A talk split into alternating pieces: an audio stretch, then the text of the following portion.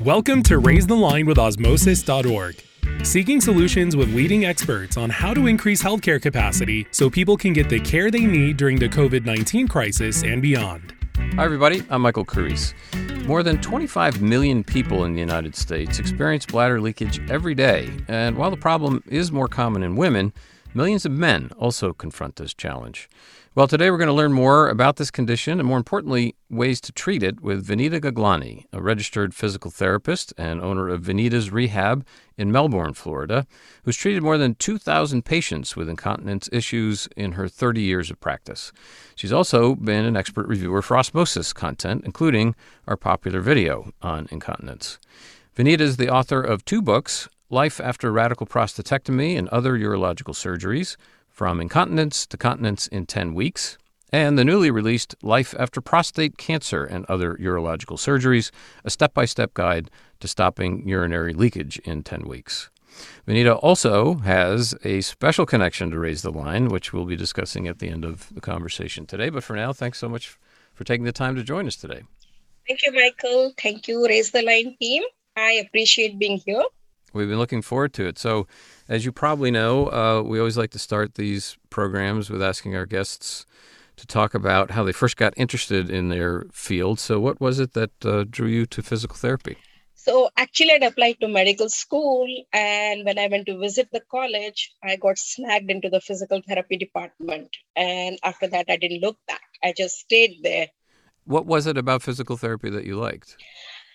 I think it was seeing the change in a person. Like, for example, if somebody couldn't walk, to see them take steps, go ahead in life, go back to normal life, you could see the process and you could see an outcome. And that really attracted me to it, that I could chart the progress of a person. Which, in a lot of areas of medicine, you really don't see progress. It is difficult because it is so chronic. Most of physical therapy is acute where you can see the difference. And that is very satisfying. Then why the focus on the pelvic floor and incontinence issues? So I ended up having incontinence after a really bad birth. And it was not the leakage which bothered me. Most women are not bothered by leakage as much as men. It was the smell. I could smell it everywhere. It, just drove me crazy. And I'm like, something needs to be done. So I started attending courses and classes on how to overcome this issue for myself. But as I worked at it, I found that a lot of people have this problem.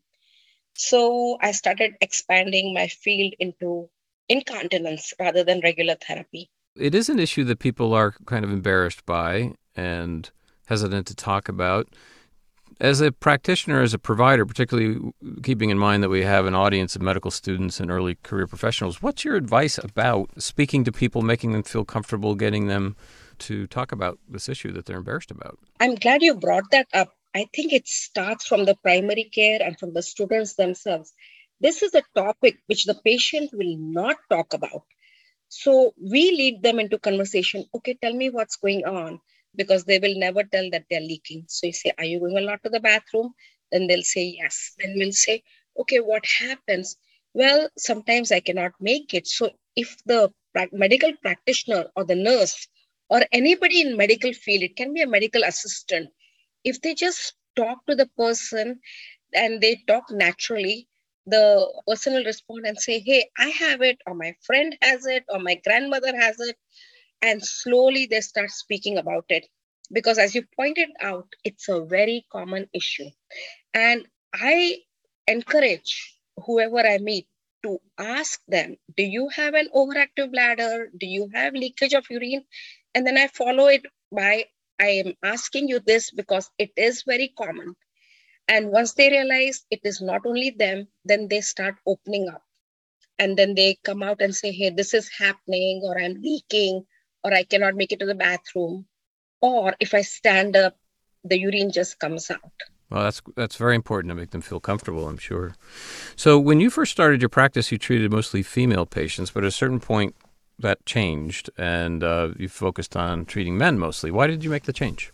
So, forever, even till today, men have been ignored and they have an equal problem. I don't think it's any less, but it was always women. Women have this problem, women have children, women grow older, women have leakage. It was never the men. And one day a gentleman called me and he said, he was 62 years old, and he said, Look, can you just not see me? It is not fair. And I would rather just die because he literally had a penile clamp. He had a urinal. And he's like, This is not my life. So I said, Okay, come on in. Let's try it out. And in six weeks, he was back to work. Wow without a pad, without anything. And the best part of it was he didn't even have a prostate issue. He had something called a neobladder. A neobladder is a bladder made from the intestine. But it was very successful.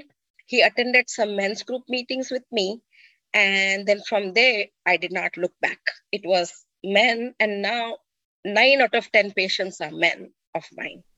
And of those patients are people with prostate problems the most common? They are uh, because they have few things going on. They have an enlarged prostate. They undergo all these different procedures, and then when they have prostate cancer, a their prostate is removed, or b they go for other factors like radiation or HIFU or other treatments. So almost always the prostate is affected in all these men. Yeah, and why is that? Why is it so common that people with prostate treatment end up with incontinence issues? Primarily because they don't know what to do. See, usually say a woman has, who's had breast cancer, every little thing is in order. The plastic surgeon uh, phone number is there. The wig lady's phone number is there. They have a support group. With men, after the surgery is done or after the treatment is done, they are left to hang dry, literally. Mm. Like they don't know who to go to. There is no structure. There is nothing for them to follow. There are no guidelines to follow. So, of course, A, they ask their friend. B, they go to Google and try to find out stuff from Google. And as we know, you can learn a little bit from Google, but you really cannot resolve issues. Right. And you can be led in the in a wrong direction as well. Correct. Because the perception is different than reality. Right. For folks listening, that's a great uh, sort of gap that you've identified in the healthcare system that maybe folks can plug as they get into their careers. So I think probably a lot of folks are familiar with Kegel exercises as you know a first thing to try, but you've demonstrated with your patients that it takes more than that. So tell us exactly you know what your approach is and how you're able to get those kinds of results. Right. So what happens is whenever somebody has an overactive bladder or urinary leakage, the first thing people do is, or even the doctors, the urologists, the gynecologists, go do Kegels. Except A, nobody knows how to do Kegels properly. B, a Kegel is not an end all and be all of a treatment. Uh, let me give the analogy of weight loss if somebody wants to lose weight and all they do is get on the treadmill and just walk, walk, walk, walk, they're not going to lose weight unless they have the diet, the behavior modification, and other factors put in to lose weight. Similarly, Kegels is not the end all and be all because we need to increase the bladder capacity because if your bladder capacity is low, you'll still look for bathrooms. B, I think what most people don't realize, and I'll go to the topic of men. In men, the pelvic floor has not been stretched. They have not had children, and their pelvic floor is pretty much intact. What they lack is the endurance. The pelvic floor lacks the endurance to control the urine. So we have to focus on A, behavior modification, B, nutrition, C, increasing bladder capacity, deep body mechanics because what happens is that by nature men tend to do things a little bit more strongly. Any any approach is a bit stronger strong armed approach. So when they do the kegel instead of doing it gently they will do it very strongly. And what people forget is the pelvic floor muscle is small like your hand muscles. If you keep working with your hand all day long squeezing a ball by the end of the day, your hand is pretty cramped up. So a lot of men they keep squeezing and doing the kegel and doing the kegel and what happens is their muscle gets fatigued. When their muscle gets fatigued instead of holding it just doesn't have the strength it just lets go and then they leak more. Ah. So they and then they probably get very frustrated because they're doing their exercises but it's not working yeah. Correct. So instead of getting better they end up leaking more so then they're really mad and they go to the urologist and say i'm leaking more and that is why only Kegels do not work. And it's the same in women. Only Kegels do not work. We have to have a multi pronged approach, a complete approach to reducing leakage or overactive bladder or pelvic pain, anything with the pelvis. So, one thing you mentioned caught my interest, which is increasing the capacity of the bladder. How do you do that? So, what happens is a bladder is a muscle. And like any other muscle, it can shrink in size, it can enlarge in size. But what is the go to technique of most people? I'm going too frequently to the bathroom. So they stop drinking fluids. Well, when they stop drinking fluids, the first thing that happens is the bladder shrinks in size. It is just like people who have had stomach stapled. Well, as long as they keep the three ounces of food in them, they stay slim. The moment they start eating more, their stomach increases in size it is a paradox because they think if I drink more fluids, I leak more. And that is where a physical therapist comes in. There are different methods and behavioral strategies, and each is individual to a patient. You have to customize it on how to increase the bladder capacity. So, give me an example of a patient, you know, where you've done that. What does it look like? It is very difficult to convince people to drink more. but yes, I teach them, I educate them. Education is a big key because if something is logical, people will do it if they know why. If you just go and tell somebody, do this, it's good for you, they are not going to do it. So I show them how the bladder enlarges, how fluid helps, how the kidneys are helped, and then they are more apt to follow the guidelines. There's a certain amount of trust involved too. Mm. And I must say the urologists who send me patients, they are very good. They just tell them, go to her, listen to her, and then come back to me. no matter what she says, you may not agree with what she says, but do it. so that helps a lot because a, a urologist has much more power than me and they're like well he said to come to you so i'm going to do what you say yes right that's wonderful they come to you and they're already in a sense uh, a mindset of trust you also mentioned nutrition. So, what are the, some of the changes that you have your patients make that help support this? So, what happens is the bladder is a very soft muscle, and a lot of bladder aggravants they irritate the bladder. So, anything acidic that you eat, it irritates the bladder. When the bladder is irritated, it starts contracting. When these contractions occur, the urethra tends to open and the pelvic floor tends to open, and then you end up leaking because the bladder is trying to push out something which is not good for the body. So, a lot of acidic food, a lot of sodas, as you know, they just irritate the bladder. So, once we start controlling and changing the diet a bit and the lifestyle a bit, everything falls in place just like everything else, whether it's weight, whether it's running, and any factor, any uh, behavior change that you see, it requires a lifestyle change. So there are some things to stop consuming. Are there things that you can consume that are that help the bladder in some way? So we never stop anything because the moment you tell somebody stop this, they become it becomes non-compliant. But you kind of work with it so that they can see the benefit of it. Uh, what helps bladder, of course, is something like water, definitely, and uh, milk but many people are allergic to milk or lactose intolerant. So we have to figure out what they like and how to make them like something much more. So to get them to drink water, they all want to drink flavored water. Well, flavored water has a lot of chemicals, and the body will reject those chemicals. So then we have to convince them that, hey, we need this. And they're like you're out of your mind. I'm already waking up 10 times a night. I'm already leaking. And now you want me to drink more water? Or you want me to drink more uh, i don't know lemon juice? Or something which they hate. So in both books it's a 10 week time frame. How come? So when I started working with people, I kind of started a protocol and it almost always in 90% of the people it takes about 10 weeks to achieve the goal.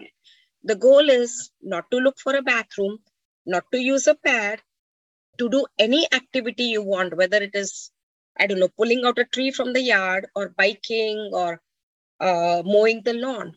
Should not leak should not look for a bathroom. Because a lot of people the bathroom becomes the end all and be all all they think about is, and it's really bad. Like when people have had prostate surgery, they tell me they like my whole life is finding out at which point bathrooms are available so I can go change a pad. And that is very stressful for a person. Sure. So that is the goal ultimately to be back to normal and not think about the bladder, not think about leakage, not think about finding a bathroom. And that takes about 10 weeks generally it takes about 10 weeks. Yeah. I've tried to hurry it up.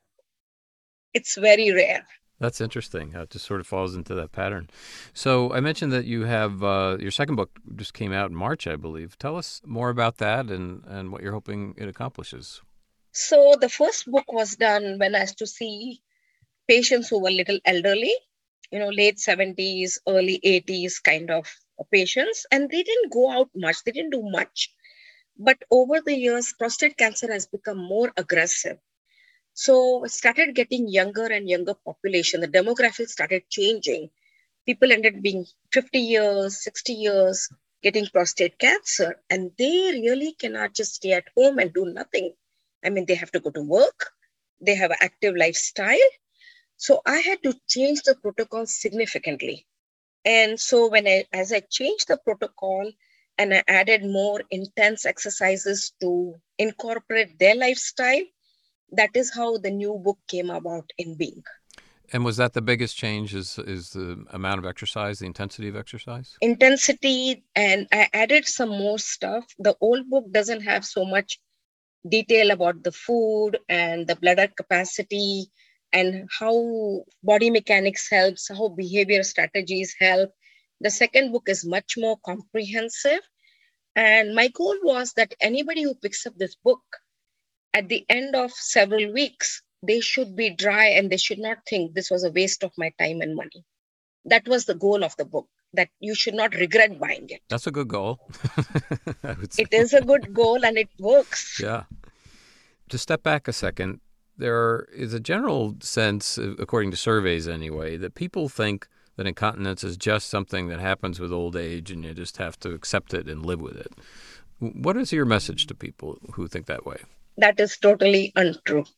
Because if you look at nowadays, younger people have more overactive bladder. They don't realize it. They keep going to the bathroom frequently because what has happened is the demographics again has changed. But also when we grew up, we had probably one bathroom, several siblings sharing and family members sharing one bathroom. So we learned how to wait. A. B, our foods were different when we grew up. Uh, you know, we used to eat at home and we drank water. Ice cream was a treat. Now, a person grows up with several bathrooms, and in the United States, there's a bathroom within 10 minutes. Anybody can find a bathroom. So they never learn how to hold the urine. So then they end up with an overactive bladder. Now, can they control it to a certain extent? Yes. But then they end up with some different consequences because they also stop drinking fluids. Then they end up with constipation or pelvic pain or frequency and urgency. In the older population, what happens is it's more an inability to hold the urine. We see nowadays, you know, 80 year olds going to the gym, one of Shiv's investors, he ran half a marathon, 13 miles. He's 87 years old. you know, Alan Patricof. 87, he ran half a marathon. We would never have thought about it possible several years ago. So, and there are there's a hundred year old woman doing yoga. There's some 70 year old putting heavy weights. So, and doing marathon. So, why is incontinence regulated to it's a problem of aging? Nothing is a problem of aging. It can be addressed. Of course, there are certain factors which will prevent somebody from recovering. For example, if they have Parkinson's or they have cognitive deficiency, but that's like in any other field you know if, if you have like medical issues where you cannot do activity then you won't progress but for i think 95% of the population anything can be overcome once you follow a protocol and you work at it diligently it can be overcome that's a great message and Shiv will be happy that you mentioned Alan Patricof as one of his, one of his favorite people. So, which gets us He's to. amazing.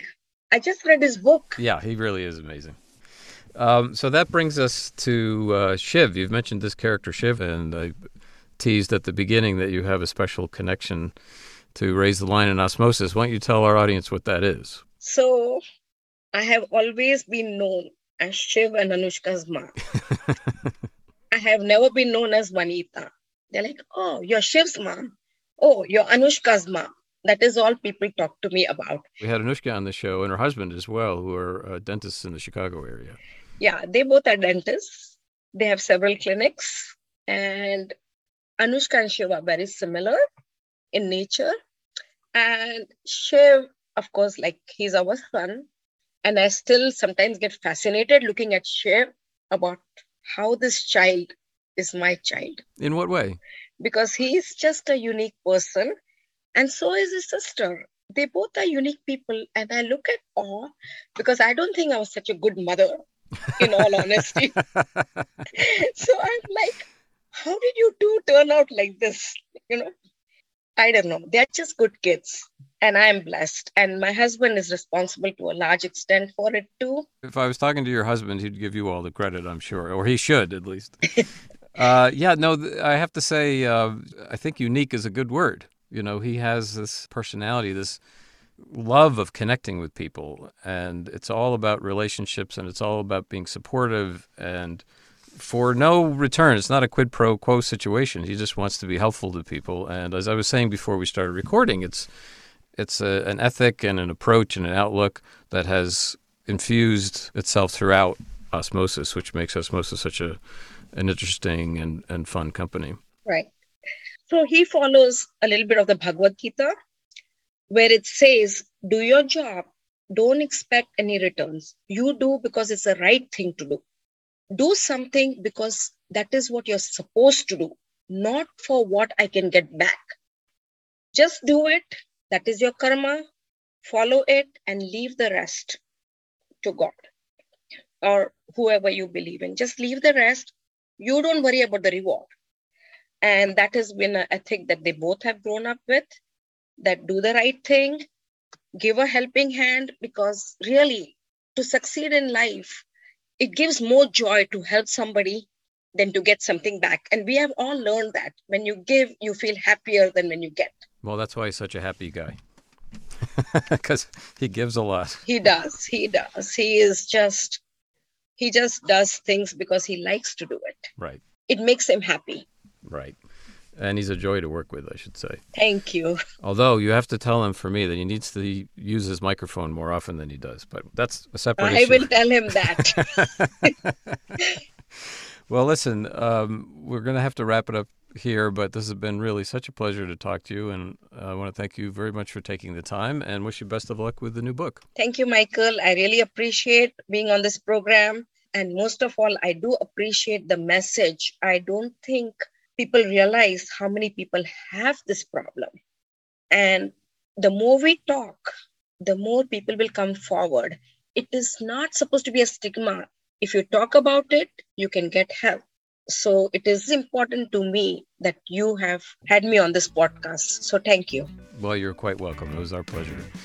I'm Michael Carrese. I want to thank you, as always, for checking out today's show. And remember to do your part to flatten the curve and raise the line. We're all in this together.